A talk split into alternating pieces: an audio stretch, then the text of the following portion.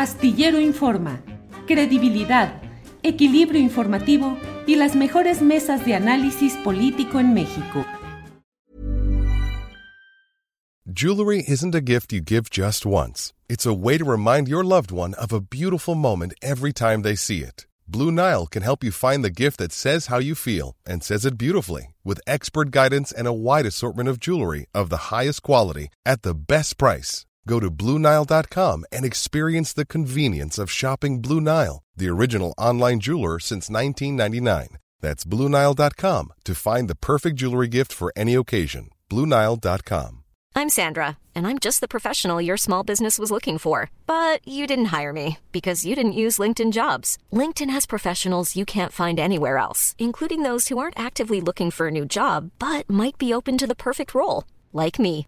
In a given month, over 70% of LinkedIn users don't visit other leading job sites. So if you're not looking on LinkedIn, you'll miss out on great candidates like Sandra. Start hiring professionals like a professional. Post your free job on linkedin.com/people today.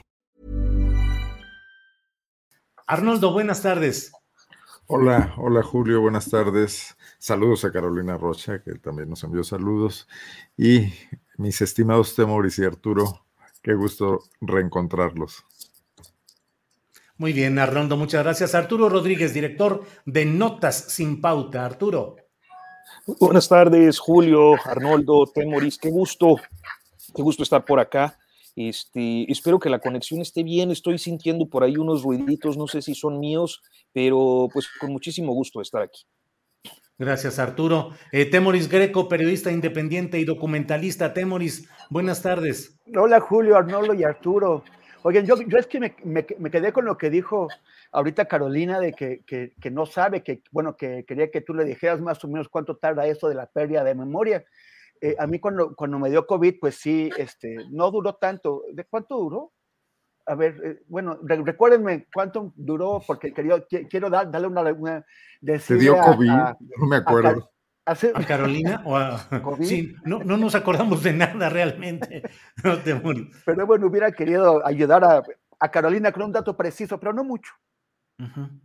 eh, pues duró poquito tiempo en esta segunda, ya es la segunda vez que tiene eh, COVID y en esta con el Omicron duró 5, 6, 7 días, o sea, fue relativamente rápido hasta donde vi. Pero bueno, pues ahí estamos. Eh, hoy el presidente de la República apareció, reapareció, reapareció en video en la conferencia mañanera y ahí dio un mensaje, se tomó la temperatura, usó el oxímetro y bueno, pues parecía, como lo platicamos, tocamos platicar con Carolina Rocha, parecía un día destinado a que Adán Augusto López Hernández fuera el personaje por eh, su aparición en la conducción de la mañanera y demás, pero el presidente soltó un golpe político que es eh, cambios en su gabinete, particularmente en la Secretaría de Bienestar, en Fonatur, en la Subsecretaría de Comunicaciones y Transportes. Quien desee intervenir, eh, ¿qué es lo que le sugiere este movimiento que se dio hoy, los cambios que ha anunciado? ¿Qué le sugieren? Quien desee, por favor, no se peleen por el uso de la palabra, sean por favor civilizados. Adelante. Veo con bueno, pues ahí voy. Arturo. Órale, Arturo. No, bueno, este, es que siempre tenemos esta cuestión de no querer verse uno gandalla, ¿verdad? Y, y, y acaparar el, el, turno. Pero no, no, no, mira, nosotros cuando estábamos ¿Verdad? Sí. Este, cuando nosotros estábamos en aquí en una mesa con eh, um, Víctor Trujillo en Televisa, en la que estábamos eh, Raimundo Rivapalacio, eh, Marcela Gómez Alce, un tiempo estuvo Denise Dresser y yo, estábamos, pero sí listos, apenas se abría y sobres a entrarle al, al, a abordar la palabra y a estar, se vale, se vale. Arturo, adelante, por favor. Pues sí, mira, y creo que el, el cambio eh, o, lo, o, los cambios eh, generados el día de hoy atienden a una dinámica y que ya se venía perfilando desde el tercer informe de gobierno, desde por ahí de los meses de agosto, finales de agosto, principios de septiembre, y que eh, posibilita que eh, personalidades de mucha confianza para el presidente López Obrador o que son muy eficaces en las labores que él eh, pues eh, les asigna, eh, van ocupando eh, lugares dejando atrás a aquellos que, pues, por compromisos políticos de arranque, por la necesidad de una integración más plural del gabinete, este, se vienen pues quedando ya, ya fuera una vez cumplido el, asunto. Es decir, venimos de la salida de Olga Sánchez Cordero, de Julio Scherer Ibarra, de pues eh, Arturo Herrera, entre otros, y me parece que en esta ocasión lo que estamos observando primero es eh, pues la toma de control de, lo, de la política social por parte de uno de los grupos, quizás el grupo que mejor eh, le sabe a la política social y eh, en su oportunidad también a la política eh, partidista electoral, es decir, al, uso de, las políticas sociales con fines eh, político-electorales, como lo es el grupo de René Bejarano, al eh, designar como secretaria de Bienestar a Ariadna Montiel, porque creo que una de las cosas que han quedado claras en diferentes zonas del país, en los pasados comicios electorales es que las políticas sociales pues no contribuyeron a un mejoramiento definitivo del posicionamiento electoral morenista. Y, que bueno, el caso concreto lo tenemos en la Ciudad de México, donde eh, pues bueno, ahí está Monreal señalando eh, que ese es el motivo de su eh, alejamiento o de su eh, pues sí, eh, eh, separación del cobijo presidencial, el resultado electoral en la Ciudad de México que pues no dio lo que esperaban y por otra parte, integrar a posiciones de mucha importancia para esta administración eh, a personalidades como el propio Javier May, que es un, hombre cercanísimo al presidente, lo acompaña pues desde sus eh, legendarias luchas allá en el estado de Tabasco en los tardíos 80 o en los tempranos 90 y que se va a Fonatur, una, un área que de suyo no resultaría tan relevante de no ser por la importancia que tiene para eh, el tema del tren Maya, y de en su oportunidad el aeropuerto eh, Felipe Ángeles, que eh, por lo que se alcanza a ver, pues estará próximo a inaugurarse. Entonces, Fonatur tendrá un papel importante en los proyectos estratégicos, lo tiene ya, y bueno, pues eh, en esa misma medida me parece que van el resto de los cambios, nombrar a Carlos Morán Moguel, nombrar a a Rogelio Jiménez Pons, eh, tienen una, eh, pues eh, me parece, intencionalidad similar, gente que es de mucha confianza y que le puede garantizar la realización de, sus proyectos.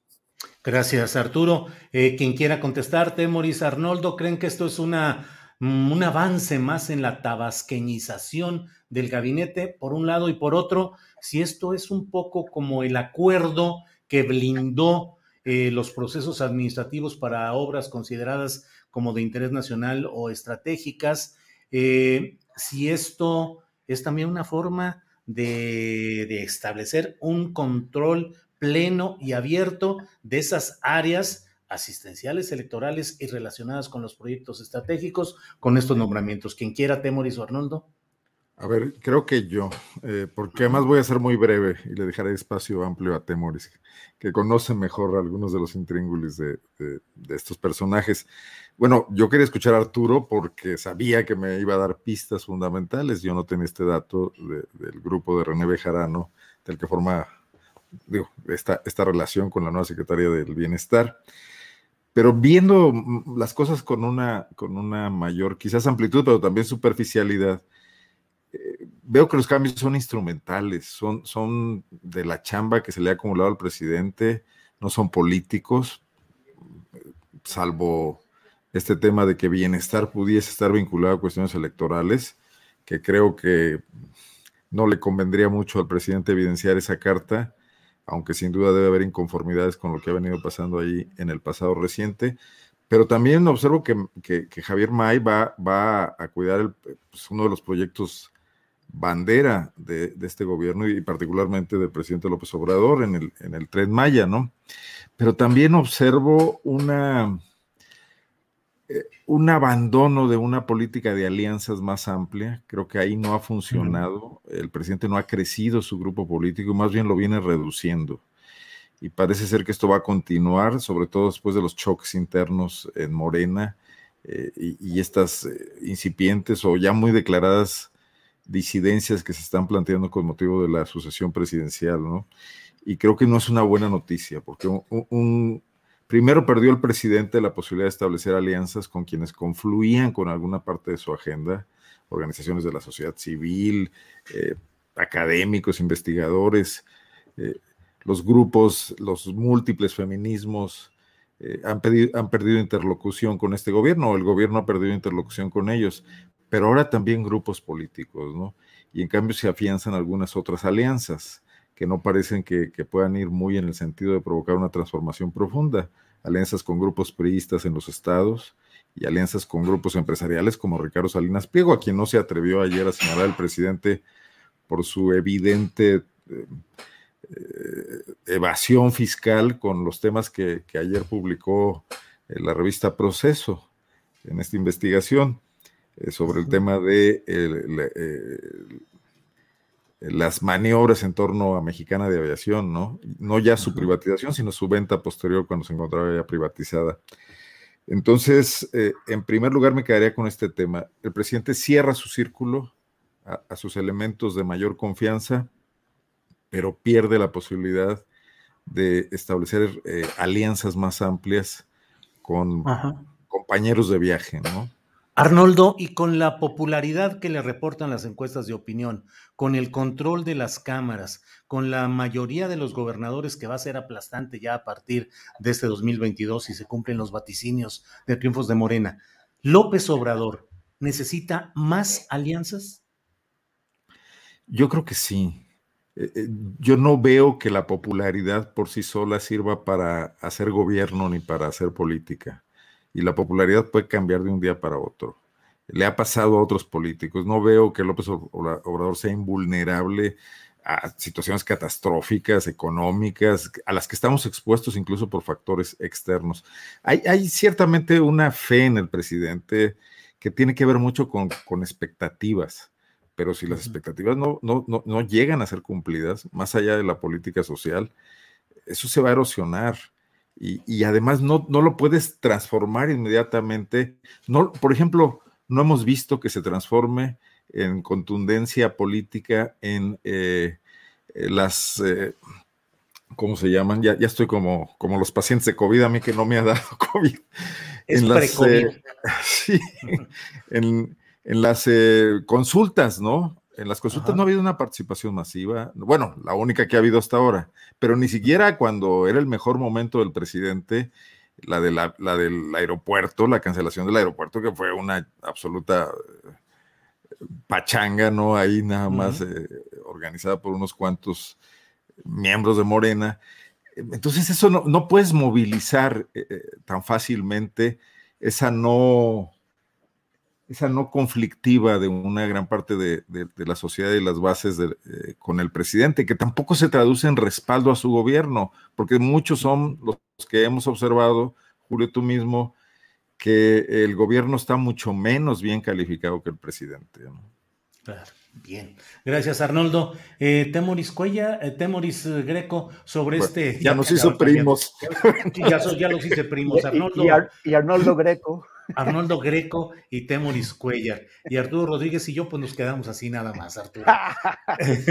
Temoris, ¿qué opinas sobre este tema de los cambios de hoy? El presidente necesita de veras alianzas.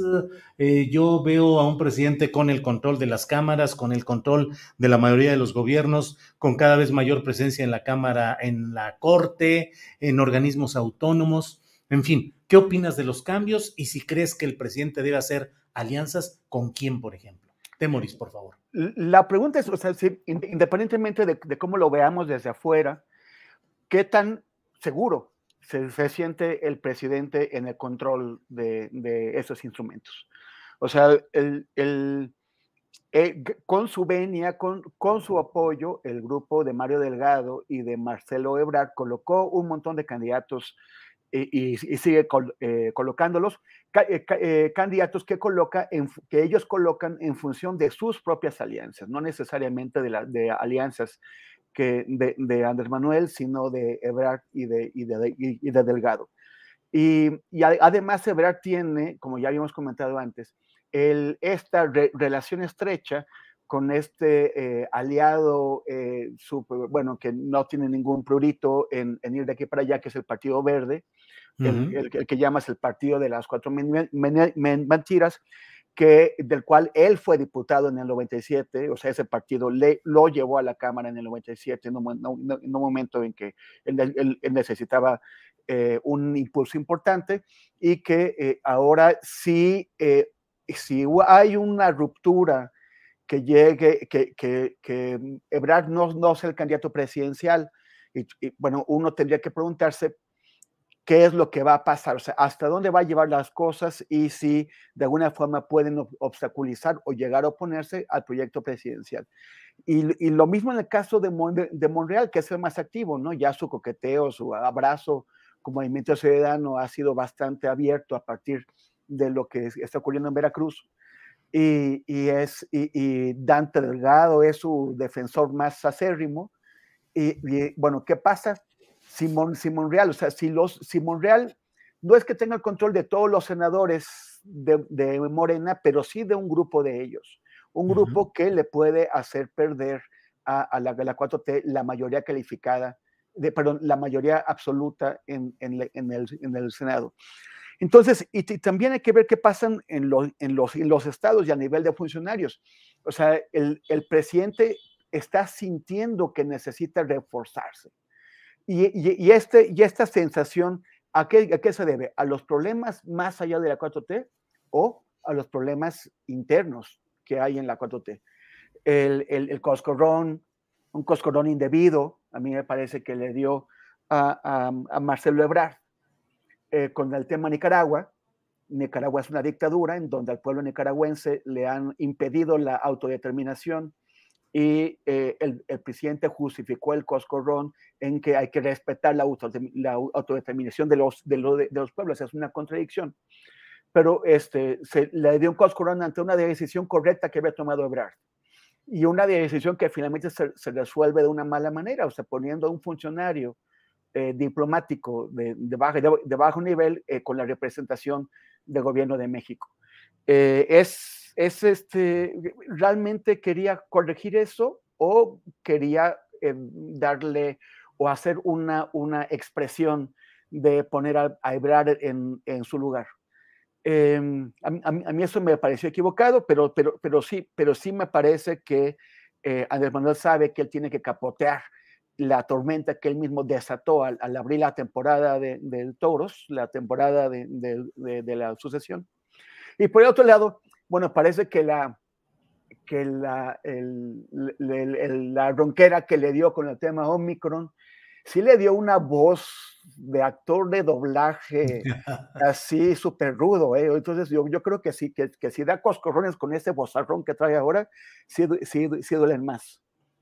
Bien, Temoris, gracias. Arturo Rodríguez, me parece muy interesante lo que ha planteado de inicio Arnoldo Cuella respecto al tema de las alianzas. Y te pido, por favor, que nos des tu reflexión. ¿Crees que el presidente de México, en su valoración política y electoral actual, tal como lo vemos, ya dije todo lo que creo que él tiene de concentración de poder a su alrededor, con su estilo y su manera, ¿crees que necesita hacer más alianzas y en dado, en dado caso que la respuesta fuera positiva, con quién o con quiénes, Arturo?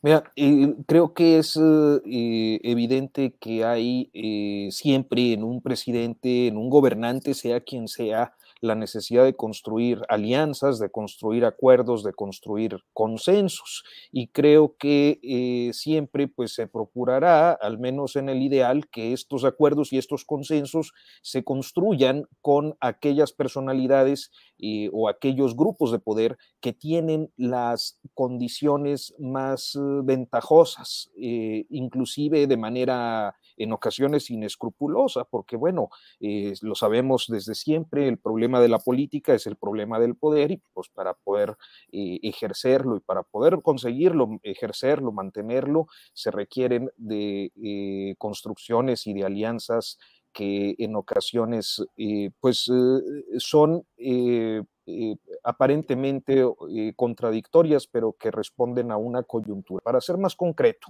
el presidente López Obrador ha dado cuenta a lo largo de su trayectoria, sobre todo en los últimos cinco años, de pues su inescrupulosidad a la hora de construir algunas alianzas y algunos pactos. Yo creo que eh, eh, uno de los grandes problemas que enfrenta Morena en estos tiempos, por ejemplo, lo ha dicho, no lo digo yo, o sea, ah, en los ejercicios autocríticos de gente como Berta Luján, pues ha quedado muy claro que eh, la importación de políticos y políticas que vienen de otros partidos y de otras formaciones políticas, eh, de otros partidos, pues, eh, tienen un efecto en la conducción de Morena, que de por sí, por su integración de diferentes izquierdas partidistas históricas, pues es proclive a, la división, al, a lo faccioso, al grupismo. Y naturalmente y con el arribo de priistas y panistas a sus filas, pues también hay el arrastre de prácticas que quizás no necesariamente se observan en el contexto nacional, pero sí en contextos estatales y locales muy focalizados que tienen posteriormente consecuencias. Entonces, eh, eh, sirva esto como ejemplo de cómo a la hora de eh, la consecución, el ejercicio y la manutención del poder, pues el presidente puede realizar eh, diferentes alianzas, algunas que seguro no pasarán eh, por las miradas más puras y otros que como muchas, eh, diría yo, como la mayoría de sus decisiones en su base de apoyo serán siempre justificables como parte de un fin último que es pues lo que ellos y el presidente en concreto da en llamar la transformación. Gracias, Arturo. Arnoldo Cuellar, ¿crees que el presidente de México, con sus eh, políticas, decisiones, coscorrones, intemperancias en algunas ocasiones, está generando la propia oposición electoral para 2024 en caso de que Marcelo Ebrard no sea el candidato eh, de Morena? Estaría la mesa puesta para que Marcelo Ebrard fuera candidato por otros eh, partidos, por otros grupos, e igualmente se está dando la tribuna y la posibilidad a que Ricardo Monreal tenga opciones por fuera de Morena, es decir, Morena y la 4T y Palacio Nacional están construyendo involuntariamente figuras propicias para la oposición en 2024? Qué, pregunta, Julio. Eh, mira, bueno, un, tema sobre las alianzas nada más. O sea, yo creo que sí las requerirías en base a los objetivos que has planteado. O sea, si uno de tus objetivos es elevar el nivel de la política mexicana, ya no hablo de acabar con la corrupción, que, se ha convertido en algo muy, muy grande, muy ambiguo, muy indefinido, pero sí, bueno, combatirla de manera sustantiva y dar algunas lecciones fundamentales de que a quien, a quien delinca en materia pública le podría recibir eh, consecuencias de sus actos. Creo que ahí sí necesitarías avanzar con quienes por mucho tiempo han, han estado planteando cuestiones similares contra regímenes priistas y panistas. Desde luego, el presidente también tiene razón cuando dice que muchos de estos medios de comunicación, organizaciones de la sociedad civil, etcétera, no han pensado nunca en el pueblo es algo muy vinculado a mi crítica al chilangocentrismo, ¿no? Eh, porque a veces se dan grandes batallas por derechos eh, eh, en, ciertas organizaciones de, la sociedad civil que no se traducen en el enorme escenario del país, en avances en las regiones y en los lugares más olvidados y más marginados, ¿no? O sea, una cosa es tomar reforma para pedir una fiscalía que sirva y otra cosa es eh, ver lo que está pasando en materia de impunidad en Chiapas, en Guerrero, en Chihuahua, en Tamaulipas, etcétera, ¿no? Pero bueno, no importa, de todas maneras, ahí en una dialéctica, López Obrador podría influir en que estas organizaciones hagan una autocrítica y él también podría recibir una retroalimentación de ellas eh, sobre lo que se ha avanzado, porque no todo es, eh, no, se inventa todo a partir de la 4T. Bueno, visto eso, lo, dejo ya. Sobre el tema que me planteas, el colmo del maquiavelismo, dudo mucho que sea premeditado, sería que el presidente López Obrador encabece una transición donde tenga que eh, entregarle el poder a un López Obradorista eh, suyo en su partido político en Morena o a otro en la oposición. Sería, bueno, pues eh, el fracaso más grande de, este intento de agrupar al, anti-López Obradorismo del país en, en, un frente. Lo que hoy escribe, por ejemplo, Federico Reyes Heroles, que habla de que hay que ponerle un poco de sensatez al tema y menciona ahí varios personajes que pueden ser candidatos. Todo eso se iría al tacho de la basura por un gran oportunismo al que al, final de cuentas podría ser susceptible de una manipulación. Porque ¿quién garantiza que un López Obrador, claro, es López Obrador y es un hombre eh, que de repente es impredecible en ciertas cosas, pero por ejemplo, no le hubiera encantado a un Salinas de Gortari, que al final de cuentas lo hizo, ¿no? lo hizo, decidir entre, entre Diego Fernández y, Ernesto Cedillo, por ejemplo, que al final de cuentas eran las dos sus, sus creaciones. O sea, ahí estaremos viendo una especie de triunfo cultural de, del López Obradorismo, si es que le logra colocar un candidato a la oposición en virtud de su carencia de, expectativas y porque a él le sobran y porque todo debería dirimirse dentro del movimiento que él organizó y generó, ¿no? Digo, siendo la continuidad de, otras luchas, pues. Pero yo no creo que eso esté planeándolo nadie. Si se da, va a ser producto de muchas circunstancias y del azar. Pero al final del día, el presidente podría no sentirse incómodo si quien le gana es un Marcelo Ebrard o un Monreal. Al final de cuentas, creo que podrían ponerse de acuerdo, por lo menos en algunas cosas, por lo menos en respetar algunos de sus legados, ¿no? ¿Y quién dice que no podría incluso inclinar la balanza en el momento final. Bueno, pues ve cómo se abren todas estas expectativas, como en esas empresas pioneras o más que pioneras, eh, que van en primer lugar en ventas en cierto rubro y se crean su propia competencia para que el segundo lugar lo ocupen ellos y si hubiera un cambio sigan siendo pues el mismo, la misma marca, el mismo producto con diferente etiqueta. Temoris Greco, Em, ¿Qué opinas eh, en concreto sobre esta etapa en la cual pues pareciera que se agudiza la distancia y la confrontación política entre el presidente de México y el coordinador de los senadores, Ricardo Monreal? ¿Qué opinas del concepto de radicalidad, eh, tal como lo utilizó Monreal y tal como lo interpretó y lo utilizó el presidente López Obrador? Bueno, o sea, primero quisiera hacer nada más un comentario sobre lo que dijo el querido Arnoldo sobre, sobre el tema de estas organizaciones civiles que, que, no, que, no, que no entienden que el país es más grande que, que el ombligo de reforma. Y, y, yo digo, a para mí es que el, el universo de las organizaciones civiles es, es, bastante amplio en México, en el, en el país. Efectivamente, pues sí, puedes identificar muchas que, eh, que, que, bueno, que realmente tienen un conjunto de propósitos que no es, que no es ni tan civil, ¿no? Son la, respuesta a las necesidades de grupos de, interés privado. Pero fuera de eso hay muchísimo.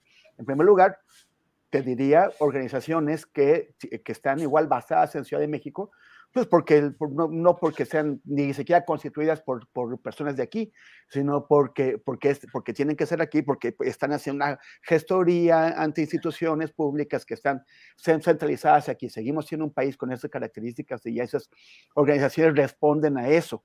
Y, pero sin embargo tienen una operación nacional y tienen este, eh, eh, oficinas en otros estados y así están intentando tener una, una, una, incidencia local con base en perspectivas locales, con base en perspectivas decididas desde, los estados, con lo cual se convierten las oficinas de Ciudad de México, pues más que nada en una voz vocería o, o, un, un, un, canal de, de, de interlocución con, las, eh, con la burocracia de la Ciudad de México. Pero además también hay otras, muchas otras organizaciones que no tienen oficinas en Ciudad de México, que están basadas en los estados y que están también englobadas en las, en las ofensivas que ha lanzado Andrés Manuel contra el conjunto de la sociedad civil en, general. Están, en, están englobadas en, en, eso lo que él llama esos distractores creados por el neoliberalismo, como son el feminismo, el ambientalismo, la defensa de los derechos humanos y, demás. Yo, yo este, sí creo que, que, que tal vez Andrés Manuel cree que que, todas esas organizaciones son así, que son de chilangos que no tienen ninguna incidencia en los estados. Yo me parece que hay bastante más que eso y me parece también importante reconocerlo, reconocer y apoyar el trabajo que hacen esas organizaciones en los estados. Y luego, pero ya por este, hacer este comentario, creo que, que me... Aceptada la crítica, ¿eh? gracias, querido. Y, este, y, y, por el otro lado, eh, ya se me fue la pregunta. Lo de las broncas entre Ricardo Monreal y el ah, presidente de la República y el concepto de radicalidad. Sí, bueno, lo, lo, que dice Monreal es que si no estás conmigo, eres un radical, ¿no? O sea, o sea, o sea básicamente es o Monreal o el radicalismo. Y yo no sé quién, se lo, quién le va a comprar ese cuento, porque, porque pues es bastante diverso lo que hay en la 4T afuera del monrealismo. O sea, él, él, representa una pequeña corriente en, un, en, una organización o en un conjunto o en un movimiento que es, eh, especialmente diverso y descontrolado. Pero entonces él lo que, él, yo no sé si quiere convencer a, los empresarios, quiere convencer a los, a, a, los aliados de la 4T que eh, es o yo o el caos. Ese es el mensaje que está enviando. O yo o el caos. Y, y pues no, no, no, le van a creer. leí esa entrevista eh, sobre que estaba deprimido y que también se había deprimido en 2018. Y, y, y, pues no sé si la idea es que cuando la gente está deprimida puede tener reacciones muy locas o muy, o, muy impredecibles o incluso eh, fuera de control. No sé bien cuál es el mensaje de estar diciéndole a los periodistas que está muy deprimido. Pero, pero pues él, mejor que nadie, yo creo, o sea, mejor que pues, pocos animales políticos hay en este país como él y que entienden que la política es como es. Entonces tampoco eh, haciéndose, tirándose al piso por, por, su expresión va a convencer a nadie. Yo sí creo que, eh, que tal vez Cool fact a crocodile can't stick out its tongue. Also, you can get health insurance for a month or just under a year in some states. United Healthcare short term insurance plans, underwritten by Golden Rule Insurance Company, offer flexible, budget friendly coverage for you. Learn more at uh1.com. Hey, it's Ryan Reynolds, and I'm here with Keith, co star of my upcoming film, If, only in theaters, May 17th. Do you want to tell people the big news? All right, I'll do it. Sign up now and you'll get unlimited for $15 a month in six months of Paramount Plus Essential Plan on us. Mintmobile.com slash switch. Upfront payment of $45 equivalent to $15 per month. Unlimited over 40 gigabytes per month. Face lower speeds. Videos at 480p. Active Mint customers by 531.24 get six months of Paramount Plus Essential Plan. Auto renews after six months. Offer ends May 31st, 2024. Separate Paramount Plus registration required. Terms and conditions apply if rated PG. Hubiera sido menos costoso para la 4T Eh, dejar que Monreal se fuera de candidato de, otro organismo político en el 2018 para la Ciudad de México, en lugar de seguir cargando con este conflicto. Ahora, siempre en, cuando hay, en la ausencia de adversarios eh, exteriores, siempre creíbles o duros o, realmente amenazantes, siempre el conflicto se da al interior. Entonces, si no fuera Monreal, estaría alguien más con esas posiciones, sobre todo porque han dejado entrar a todo el mundo. O sea, han postulado a todo el mundo, no, no hay ninguna especie de, criterio eh, ideológico o de, o, de, o de vieja lealtad hacia el proyecto. Ha entrado todo el mundo y si no es uno o es, otro. Y vamos a ver estos conflictos eh, también a nivel local. Y posiblemente ahí es donde eh, pasen a ser más peligrosos cuando eh, la definición de candidaturas deje a grupos importantes fuera a nivel local que terminen yéndose eh, a la oposición. Está el, ejemplo aquí en Ciudad de México, eh, haciendo un poquito un, un, ejercicio de chilangocentrismo, de esos que nos encantan. el de lo que ocurrió en, el año pasado, en 2021, en, en, en Venustiano Carranza. La, la, base que, que, que creó Morena terminó yéndose a la oposición porque trajeron de candidatos al, al casicazgo perredista que siempre había oprimido a esa base que creó Morena y de pronto ellos pusieron los candidatos en, en Venezuela Carranza. Lo, vamos a, es, o sea, esto es lo que podríamos ver en muchos otros eh, estados eh, y municipios. Bien, gracias, Temoris. Eh, Arturo Rodríguez, hay radicalidad en las políticas y los hechos políticos de la llamada cuarta transformación. El presidente de México defiende el concepto de lo radical en cuanto a ir a la raíz de los asuntos, de los problemas, y plantea una serie de, de expresiones en las cuales pues se asume una condición radical en la 4T. ¿Tú ves que hay radicalidad, Arturo? Eh, no, no, no necesariamente. Creo que eh, la idea de, de, los radicales y los moderados, la idea de los puros y, por ende de los impuros, ha sido una, eh, pues una construcción de, del propio Monreal y del monrealismo incipiente con el propósito de señalar o de designar a, aquellos grupos dentro de la 4T y particularmente dentro de Morena que provienen de los partidos uh, izquierdistas históricos y también de aquellos que han acompañado a López Obrador a lo largo de su trayectoria, independientemente del partido. Caso concreto, pues veíamos el caso de Javier May o de Octavio Romero o de otros que vienen desde Tabasco, Adán Augusto López, etcétera.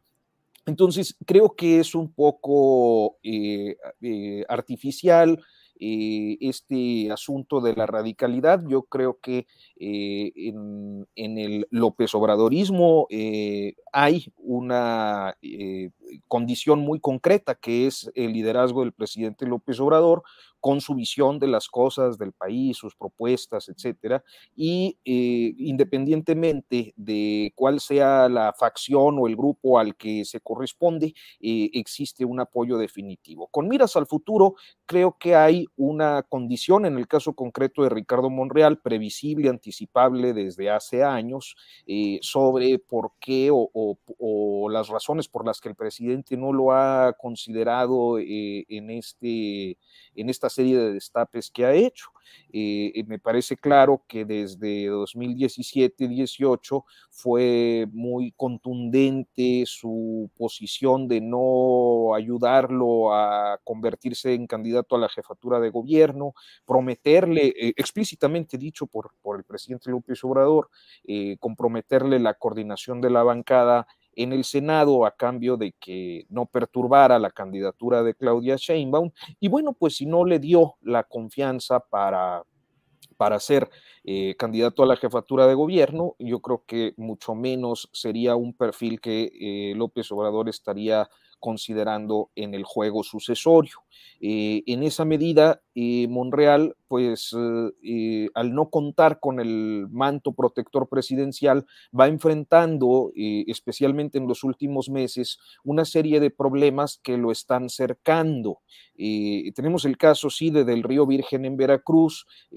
hay también una, un señalamiento que ha aparecido por ahí, si no me equivoco, en la columna de Hiroshi Takahashi en el Sol de México, director uh -huh. de Sol de México, sobre la implicación de, de, de Katy Monreal en este asunto eh, de Gómez Montt y, este, Álvarez Puga.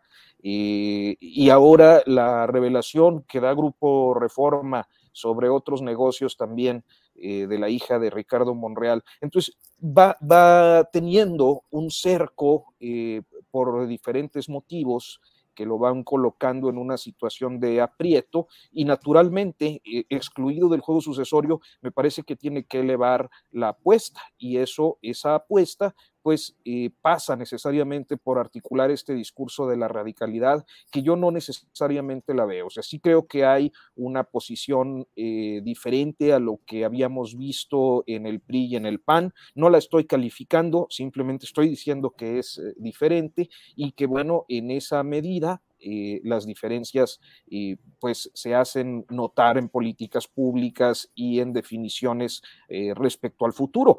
Ahora bien, es temprano, es decir, estamos todavía a pues un poco menos de dos años para que se dé eh, el proceso sucesorio, para que concluya la definición de candidatos, tendrá que ser por ahí de diciembre del 23. Y por lo tanto, creo que eh, el, el, juego que en estos momentos estamos viendo o el rejuego que hay, pues se relaciona más con condiciones coyunturales como estas que estoy mencionando. Bien, Arturo, gracias. Eh, Arnoldo Cuellar, eh, dentro de las escenas um, pues peculiares que se producen en un momento de cambios y de estremecimientos y de innovaciones, como es en lo que estamos viendo en México, de pronto familiares de Alejandra Cuevas se hincaron ante el ministro presidente de la Suprema Corte de Justicia, Arturo Saldívar, eh, pues para denunciar la falta de justicia en el encarcelamiento de quien fue la pareja, la compañera de Federico Gersmanero, hermano del actual fiscal general de la República. ¿Cómo viste qué te qué reflexión te produce el ver escenas de ese tipo y el tema en sí de la, el presunto abuso de poder del fiscal general de la República en este tema familiar, Arnoldo? Por si algo faltara, recuerdan mi, deseo de Año Nuevo la semana pasada. Pues a mí me parece que, este es un asunto muy costoso para el fiscal porque está litigando temas eh, personales. E incluso eh, eh, cualquier protocolo al respecto hablaría de que él tendría que, de alguna manera, hacerse a un lado en este tema, incluso por, tener que ver directamente en la, cuestión, por el tema de su hermano, etcétera, por el tema de que incluso se habla de que su hermano era su prestanombres y que los bienes que estarían ahí eh, en litigio o la apropiación de bienes podría ser algo muy vinculado a él. Pero bueno, entiendo la desesperación de, estas personas, de sus familiares y estos actos a los que han llevado, han llegado y que parecen estar dispuestos a seguirlo haciendo. Ya, ya eh, se habían presentado el día del informe afuera de la corte y le gritaron al presidente, no, no, no lograron acercarse, pero ya se habían manifestado ahí.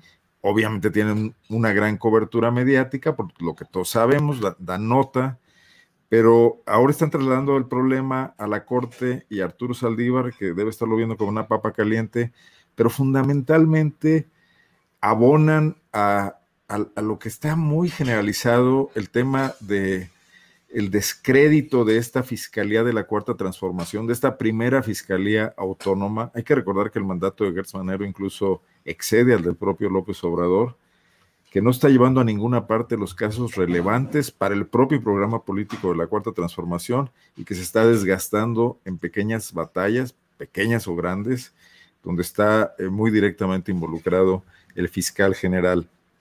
Pero además se agregan otras cosas. Creo que en este inicio de año hubo una ola de despidos al interior de la Fiscalía General de la República, sobre todo en oficinas de los estados, hechas con muy poco, con mucho desaseo.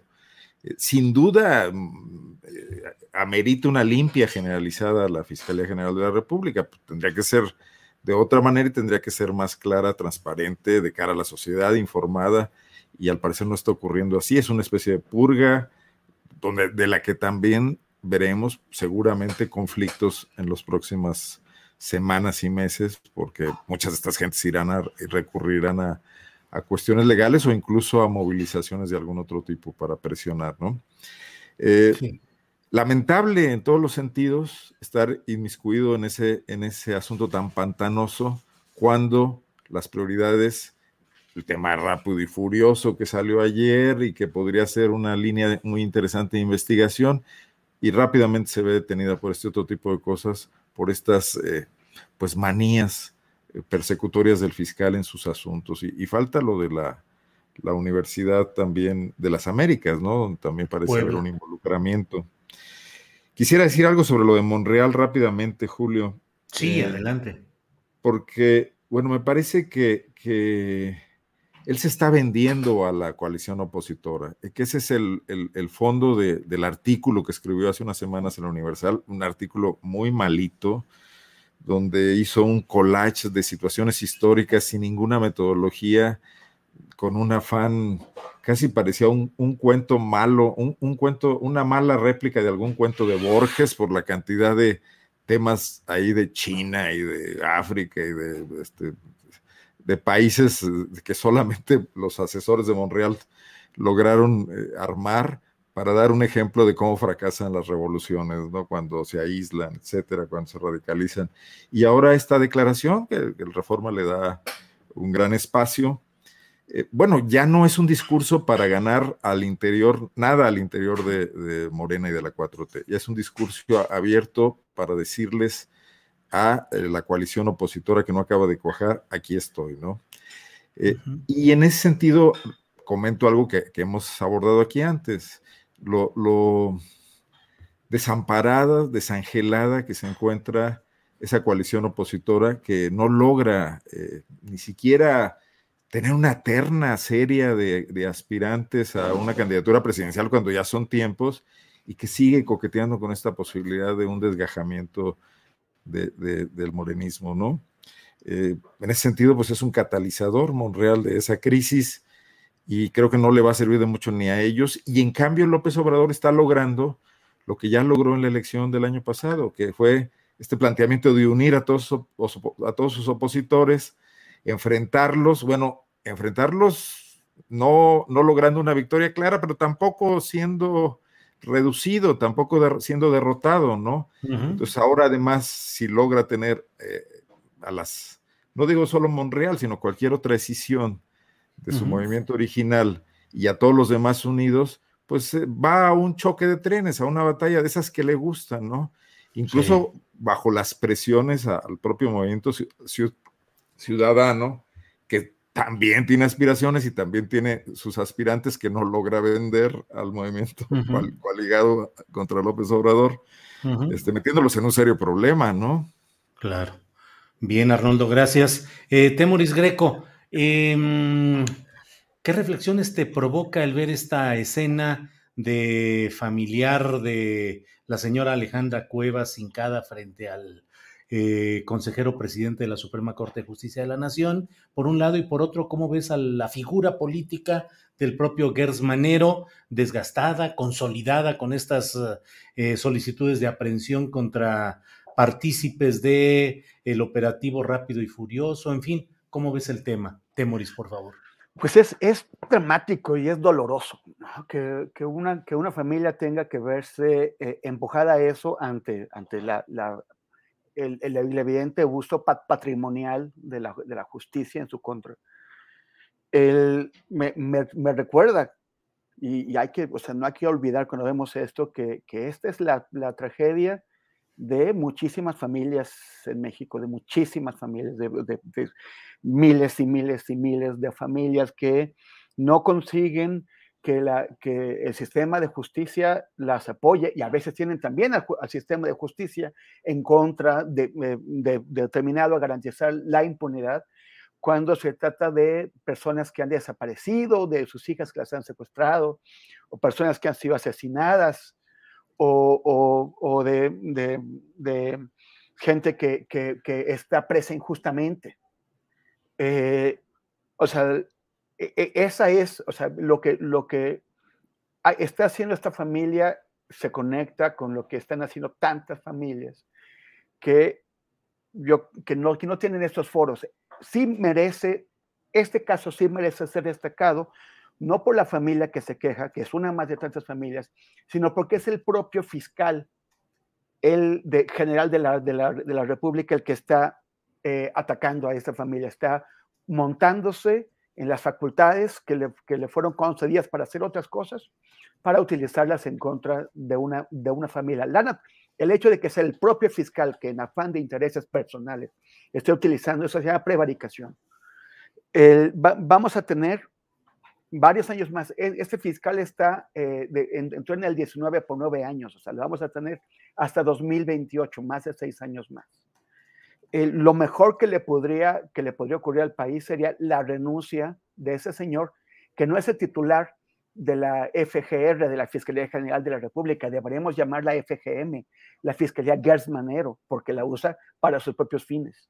Lo mejor sería que él renunciara, y que fuera procesado, entre otros delitos, por prevaricación. Bien, Temoris, pues gracias por esta reflexión. Eh, Arturo Rodríguez, son las 2 de la tarde con 50 minutos, estamos ya en la parte final de este programa. Invito a quienes nos están acompañando para que sigan en esta sintonía. Luego de la mesa de periodistas tendremos una entrevista con Citlali Hernández, la secretaria general del Comité Nacional de Morena, con quien queremos hablar pues sobre todos estos eh, conflictos, discusiones, bamboleos y sangoloteos que se están dando en Morena, no solo en cuanto a las seis candidaturas a eh, gubernaturas que habrán de estar en contienda este año, sino también otros entretelones de lo que sucede en el partido Morena. Así es que los invitamos a que se queden para esta entrevista con Citlali Hernández, pasaditas las 3 de la tarde. Arturo, pues llega el momento gustadísimo de los postrecitos, así es que nos dirás tú lo que quieras eh, analizar, comentar, proponer, invitar, lo que tú desees, por favor, Arturo.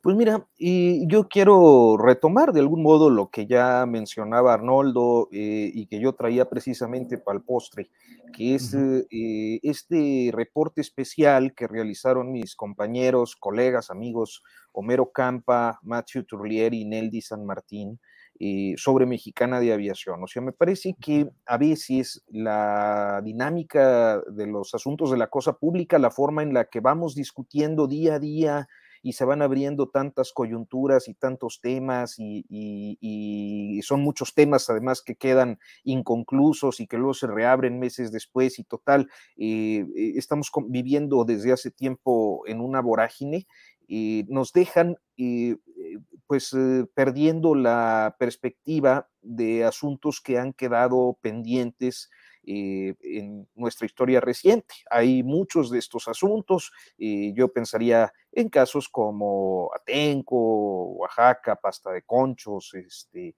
el, Luz y Fuerza del Centro. Eh, es decir, hay una lista enorme de temas que tienen que ver con corrupción eh, e impunidad que ha cobrado víctimas tanto en la vida como en los patrimonios de familias y también con graves daños al erario. Y estos asuntos, si bien muchas veces se discuten eh, en la arena política, también muchas veces impulsados por el presidente López Obrador de manera fugaz eh, en las conferencias mañaneras. Y al decir fugaz me refiero a que los temas se colocan de manera fugaz, aunque les dedique mucho tiempo hablando al respecto.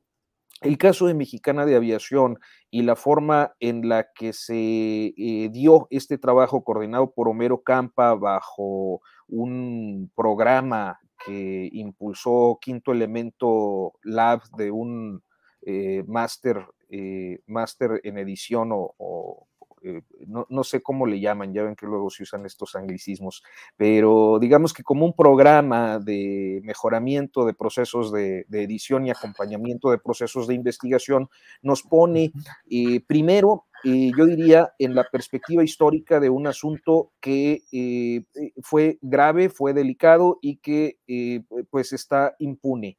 y, segundo, sobre la vigencia de algunos de los temas que ahí se tocan, por ejemplo, el fiscal, eh, el tema fiscal, que eh, centra a dos personalidades muy relacionadas con la tenencia de los medios de comunicación en este país, porque por un lado, pues mexicana era de Gastón Azcárraga, un hombre, pues parte de esa familia poderosísima que es la familia Azcárraga, Gastón quiebra la empresa y uno de los beneficiarios terminó siendo Ricardo Salinas Pliego de la otra televisora.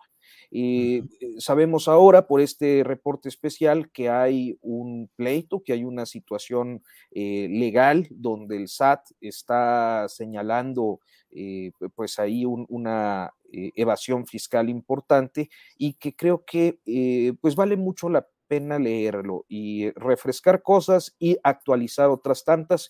Y bueno, yo no quise perder la oportunidad en estos minutos para felicitar a Homero, a Neldi San Martín, a Matthew Turlier por este, por este trabajo. Y bueno, mencionar muy brevemente que también en esta edición de proceso hay un reportaje de mi autoría en el que, por cierto, menciono un caso de una desaparición de 109 millones de pesos de un megapuente que construyó Alito Alejandro Moreno Cárdenas en el estado de Campeche y que les hizo de agua el pago a los contratistas. Mm. está bueno el asunto, también litigioso, así que bueno, pues ahí, ahí dejo estos dos, estas dos recomendaciones. Muy bien, Arturo, muchas gracias. Em, Arnoldo Cuellar, el postre, eh, por favor, lo que quieras añadir.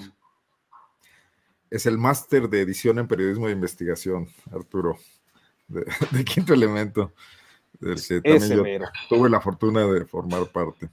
Oh, Eh, bueno, pues vamos a hablar de que mi reportaje no ha salido, pero bueno, porque no se ha logrado terminar.